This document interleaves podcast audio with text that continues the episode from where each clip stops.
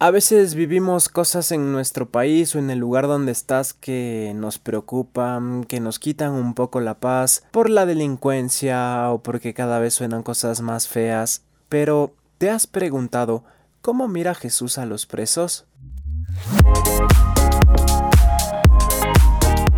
Hola, ¿cómo estás? Bienvenido a ¿Qué te pasa? Podcast de HCJB. Soy Omar Hassel y este es un nuevo episodio donde seguro llegará un mensaje diferente a tu corazón. Recuerda que somos un ministerio que se sostiene con donaciones. Gracias a tu donación, HCJB puede hacer este podcast. Si está en tu corazón donarnos, puedes ingresar a nuestra página web hcjb.org y hacer clic en donación. Empezamos.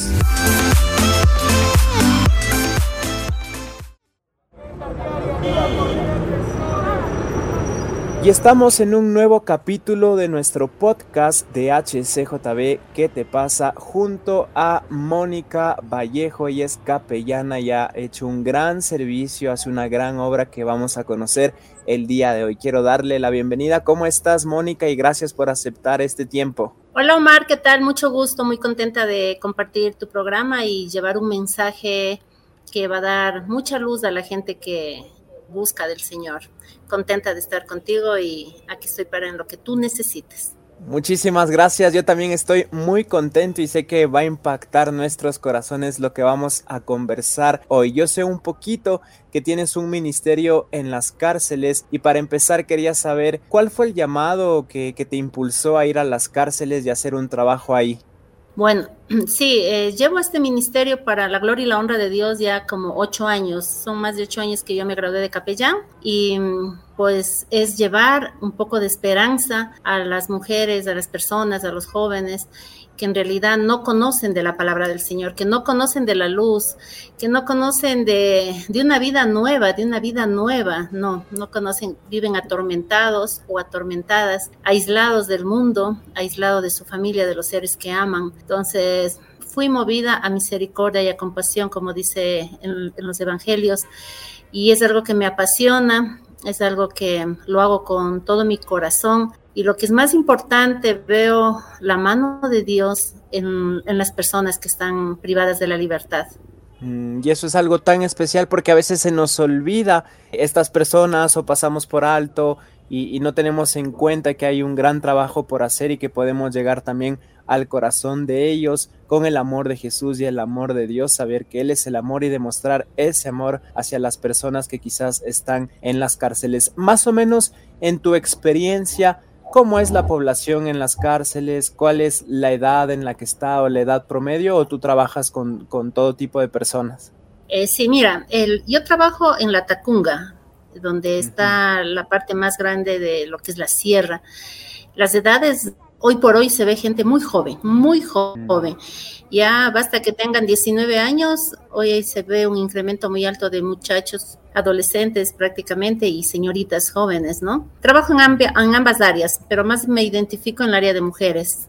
Trabajamos ahí mucho con las señoras y es una población muy grande. También eh, hemos visto de cerca a sus hijos. O sea, yo trabajo bastante en el Ministerio de Capellanía en Cotopaxi con el área de mujeres, pero también trabajamos con sus hijos. Y ahí yo te puedo decir que se ven todas las edades. Que, ¿Cómo te podría describir? Una cosa es ver a una mamá que por A, B o C circunstancia está pagando una, una pena ahí pero otra cosa es ver a sus descendientes, a sus hijos, niños, pequeños, jóvenes, adultos, en la calle o en cuidados con tíos o tías que en realidad no tienen, no tienen la cultura o la educación como para poder cuidar y la parte económica también que es muy importante. Entonces eso sí es muy devastador y también a ellos les pasamos palabra, tratamos de de, pasar un poco de esa paz, sobre todo la paz, porque es personas que viven muy atormentados, porque no conocen eh, el Evangelio de, Jesús. Claro, imagínate al no conocer y la situación en la que están viviendo es una vida sin paz, en ningún momento sienten esa paz y es el hecho de poder compartir esa paz, de, poder compartirles que hay una salida, que hay esperanza. ¿Cuáles son los dos o tres delitos quizás más recurrentes que, has encontrado en las personas que están ahí, digamos, en este momento, que hay personas muy jóvenes? Mira, el, porcentaje más alto es del tráfico de drogas. Mm. En el caso de mujeres, llevados por la circunstancia, porque la mayor parte no es simplemente juzgar y criticar que han hecho algo malo. Obviamente esto va contra la ley, pero tenemos que analizar el problema de trasfondo de cada persona, la situación económica, la escasez, la miseria en la que ellas viven. Tú sabes cómo Satanás trabaja engañando, ¿no? De que si hace un traslado de droga, todo le va a ir bien, va a tener su dinero en su cantidad y que va a ir todo perfecto. Entonces muchas mujeres se dejan llevar por esta tentación, por la necesidad que tienen de ayudar a sus hijos, de, de poner el pan en la mesa, de, tener un sustento. O sea, eso es muy duro de poder ponerse en los zapatos de las personas que están en esta situación. Y como vemos, es un problema de país, es un problema de cultura. Entonces, el primer lugar es más por narcotráfico, el segundo más es por asesinatos o también por extorsión. Hay mucha gente que también trabaja la parte de extorsión. Mm. Yo, eh, la gente que Dios ha puesto en mi camino son mujeres que en verdad se han dedicado al, al narcotráfico. Reacciona, ¿qué te pasa?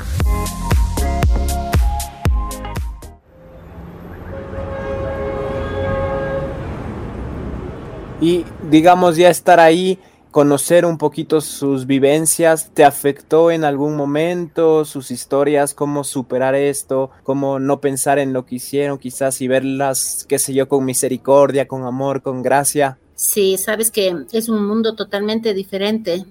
Aparentemente la sociedad las juzga, las señala. Eh, no es fácil a ellas incorporarles luego a la sociedad. Es muy doloroso porque porque tenemos ese estigma de que la gente que está en las cárceles es lo peor y no siempre es lo peor y cada quien tiene una historia que contar ahí, sea hombre o sea mujer. Y sí, al inicio cuando fui, la verdad, eh, el ver, lo más que me afectó durante el tiempo que he estado trabajando y que sigo trabajando, eh, créeme Omar, que no es tanto ni la situación en la que ellas viven o el, hecho de estar separado de sus hijos, que es doloroso. Dios ha guardado mi corazón, siempre voy con la presencia del Espíritu Santo y siempre les digo, Señor, o sea, yo voy a tu obra, tú guarda mi, mi corazón, porque de lo contrario no podría haber avanzado tantos años como he avanzado. Dios ha guardado mi corazón, ha sido muy fiel, pero lo que sí me impactó y la verdad que que me impactó mucho fue ver una madre que, que a su hijo le mataron, le mataron injustamente. Y el momento que yo entré a los pabellones para predicar, le vi a esta señora que formaba parte del grupo al cual evangelizo, y le veía que lloraba al frente de un féretro. Y yo decía, Señor, que no sea un hijo, que no sea un hijo. Y si fue un hijo de ella que le habían matado, llevaron el cuerpo de, del hijo a la cárcel para que ella dé su último adiós. Eso, Omar, marcó mucho, mucho en mí, porque ¿quién quiere despedirse de un hijo de esa manera? Nadie, ¿ya? Y vi cuán importante es la vida. Más allá de todo lo que pueda pasar, tú tienes que llevar la palabra del Señor. Y solo la palabra de Dios levantó a esta mujer, le dio fuerzas para seguir adelante y uno de los testimonios grandes es que esta, esta señora que despidió a su hijo de esa manera se acercó y me decía, hermana, no entiendo por qué pasa esto. Solo pido a Dios que me muestre quién lo mató, quién lo mató, quién lo mató. Tenía esa obsesión. Mm. Dios me dio palabra y le dije, no importa quién lo mató, tu hijo ya está muerto. Aquí vamos a pedirle al Señor que te ponga en tu corazón perdón porque tienes que perdonar para que puedas levantarte y salir adelante por tus otros dos hijos. El Espíritu Santo le tocó, pudo perdonar a la persona sin saber quién mató a su hijo de 18 años y hoy Dios la usa grandemente ahí adentro, ella también predica. Mira, o sea, todo tiene un porqué y un para qué cuando estamos de la mm. mano de Dios. Así es, y, qué increíble escuchar todo lo que Dios puede hacer, incluso en estas experiencias tan fuertes y también cómo Dios ahí muestra su amor y cómo se pueden acercar e incluso dar ese testimonio, compartir eh, lo que ella pasó quizás con otras personas que podrían pasar por algo similar y, y estar ahí, compartir del amor de Dios. Estamos conversando aquí en nuestro podcast de HCJB ¿Qué te pasa? con Mónica Vallejo, ella es capellán, con un gran servicio en las cárceles y un gran ministerio que nos está impactando lo que estamos escuchando. ¿Cómo reciben las personas que están en la cárcel el mensaje de la salvación? Porque digamos, ¿cómo explicarles que se puede vivir una libertad en Cristo aún estando presos? Porque eso quizás sea muy difícil para ellos de entender o quizás ellos digan, no, obviamente la frustración de estar ahí. ¿Cómo reciben el mensaje de salvación? Mira, Omar, aquí lo lindo de todo esto es, la, es todo para la gloria y la honra de Dios. Cuando Dios te da un ministerio basado en la fe en Él, Él es el que levanta. Cuando vamos a la cárcel, muchas veces me ha tocado ir sola por, por A o B circunstancia, pero sé que Dios va delante de mí, creo en su palabra, que dice que el ángel de Jehová va delante de mí. Y no ha habido barrera humana para que pueda detener el Evangelio. Yo voy a pabellones para la gloria y la honra de Dios y mucha gente no quiere, no quiere, así tal cual como dice la palabra de Dios, eh, prefieren vivir en tinieblas, ¿no? Hay muchas mujeres que no quieren, me ven y es como que, y, y esta hermanita, bueno, pero hay otro grupo de mujeres que necesitan, que desean, que se desesperan por escuchar la palabra del Señor. ¿Por qué? Porque el Espíritu Santo se mueve con poder y les da paz y van viendo ellas los milagros y ese grupo de personas que es, es grande siempre espera eh, que uno vaya con, con, la palabra, son gente muy cariñosa, gente que ha visto el poder de Dios, gente que se ha puesto a cuentas con Dios por, por sus errores y nadie está libre de errores, ellas entienden que, que el Evangelio de la salvación se lo vive día a día. Y quién ¿Quién le puede ayudar a esa persona a estar, como, como acabas de decir tú, libres, aunque estén presos o presas, es solo el poder del Espíritu Santo. Él les levanta, les da esa esperanza, ven los milagros y se glorifica de gran manera a Dios ahí adentro. Hay muchas mujeres que tienen mucha palabra, testimonios. Te daría una cantidad grande de testimonios que Dios ha hecho a lo largo de estos años en, ahí en las, en las cárceles tanto en hombres también. También he tenido la oportunidad de predicar y de graduar líderes también en la área de varones y, también, y ahí también se ve, Omar, cómo el ser humano, la esencia del ser humano, esa esencia por la cual Cristo murió por nosotros aquí en la tierra, esa esencia de, de ese amor desesperado por buscar al Padre, al Hijo y al Espíritu Santo. Ahí yo puedo entender en verdad cuánto Dios amó al mundo, que mandó a Jesucristo a morir por cada uno de ellos. Y te digo, para la gloria y la honra de Dios, necesitamos poner este granito de arena a la gente que en realidad tiene esta pasión por llevar el Evangelio por amor, porque nosotros nos autosustentamos eh, cuando la gente nos da donaciones o algo, amén, y la gente es muy bendecida la que ayuda a este ministerio, pero lo hacemos, personalmente lo hago por amor a las almas. Reacciona, ¿qué te pasa? Y es tan especial escuchar esto porque, como decíamos al inicio, a veces se nos olvidan estas personas y entender que Jesús murió por ellos y que Jesús quiere que vayamos por ellos y compartamos el amor de Jesús. No es que, ah, bueno, ya yo lo conozco y listo, sino tenemos que dar fruto, tenemos que involucrarnos, tenemos que apoyar en lo que podamos, hacer caso también al llamado cuando lo estamos sintiendo, porque a veces estamos como Jonás, vamos en la dirección contraria y Dios está llamando, está tocando la puerta, está tocando los corazones. Mónica, ¿cómo podríamos apoyar este ministerio tan desafiante de ir a las cárceles? ¿Cómo podemos involucrarnos? ¿De qué manera podemos apoyar? Puede ser económicamente, puede ser yendo, obviamente también orando. ¿Cómo, cómo podemos hacer esto para involucrarnos? Mira, Omar, em, hay unas dos o tres maneras específicas. La palabra de Dios dice que nosotros tenemos que visitar a los presos, a los enfermos, a los huérfanos. O sea, es un mandamiento que Dios nos da en la palabra. Y bueno, Dios me ha bendecido con el ministerio de la cárcel.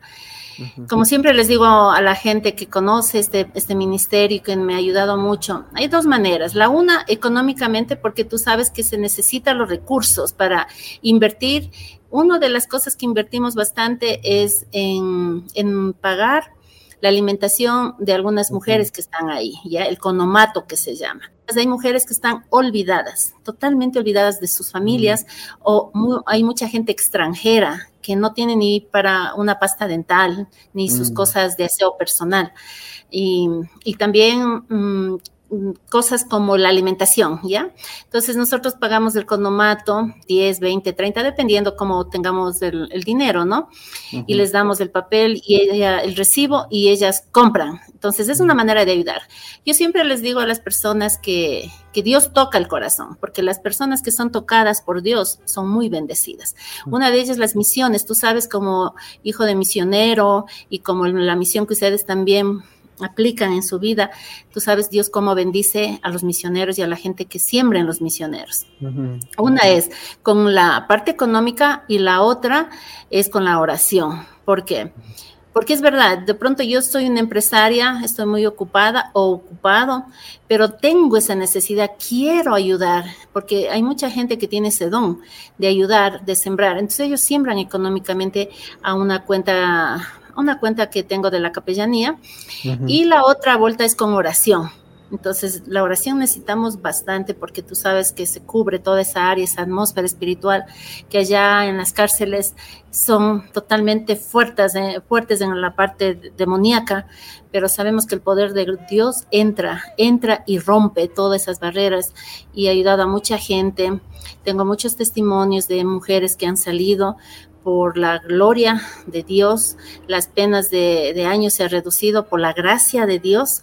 Son mujeres que han sido tocadas por Dios y que han salido y que están evangelizando, han regresado de nuevo, pero con la palabra de Dios. Wow, qué especial escuchar esto que nos está inspirando y nos está desafiando a involucrarnos, como tú dices, no es una sugerencia, está en la Biblia, es algo que debemos obedecer y no podemos pasar por alto. Estamos hablando con Mónica Vallejo, capellana, con un gran servicio en las cárceles. No sé si podemos dar algún contacto, algún número de teléfono para las personas que quieran apoyar económicamente, involucrarse un poquito más. Sí, verás, eh, yo de antemano doy gracias primero a Dios porque sé que esta entrevista y este llamado no viene de la nada. Dios tiene su propósito y Él sabrá cómo canalizar, dar la sabiduría para seguir canalizando la ayuda y que llegue a la gente que necesita en las cárceles y también a sus hijos, sobre todo los hijos que están en la calle.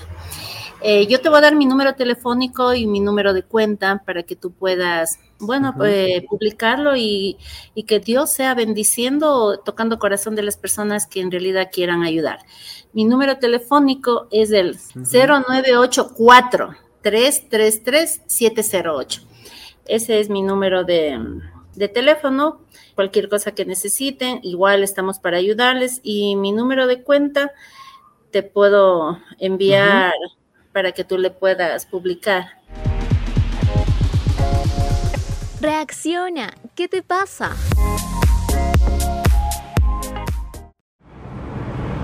Seguro, seguro que sí, con mucho gusto. Repito el número a todos los que nos están escuchando: 098 433 3708 098 433 3708 y también podemos pasarles la información y el número de cuenta para poder involucrarnos y es algo que nos estás inspirando realmente te felicitamos y igual vamos a estar obviamente orando porque no es un trabajo fácil y no es que todos lo quieran hacer, ¿no? Y, y no todos son obedientes.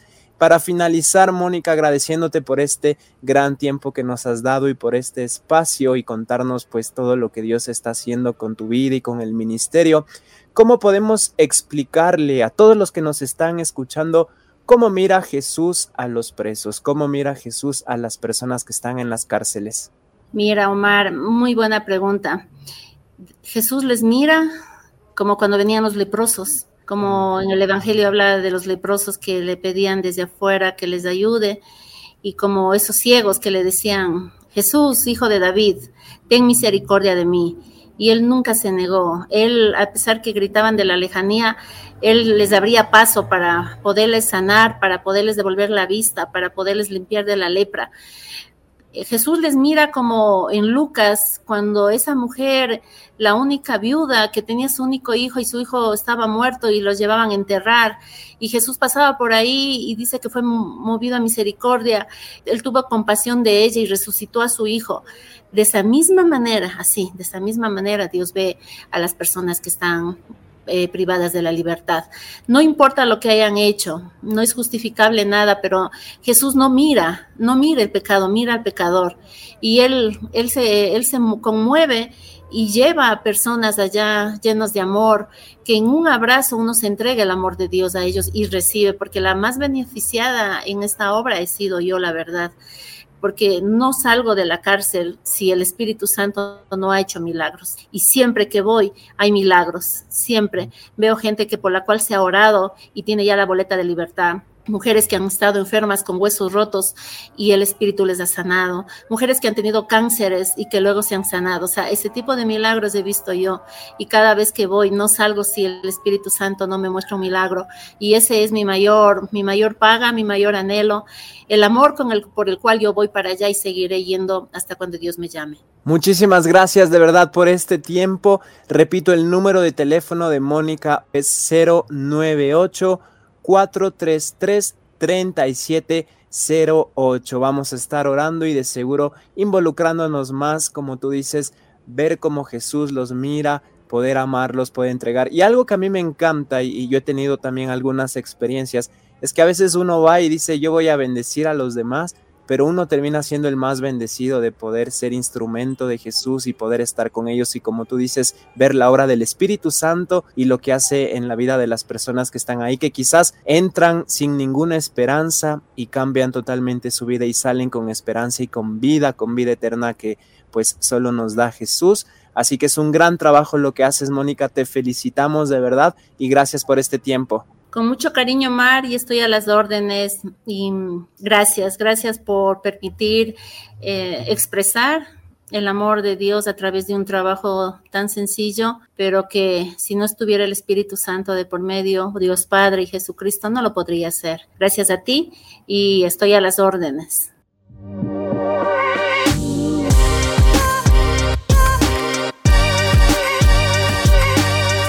Nos encontramos en un nuevo episodio de ¿Qué te pasa? Recuerda que todos los anteriores capítulos están disponibles en tu plataforma digital favorita o en nuestra app HCJB. Síguenos en redes Facebook HCJB, TikTok e Instagram Radio HCJB. Nos encontramos en la próxima de ¿Qué te pasa?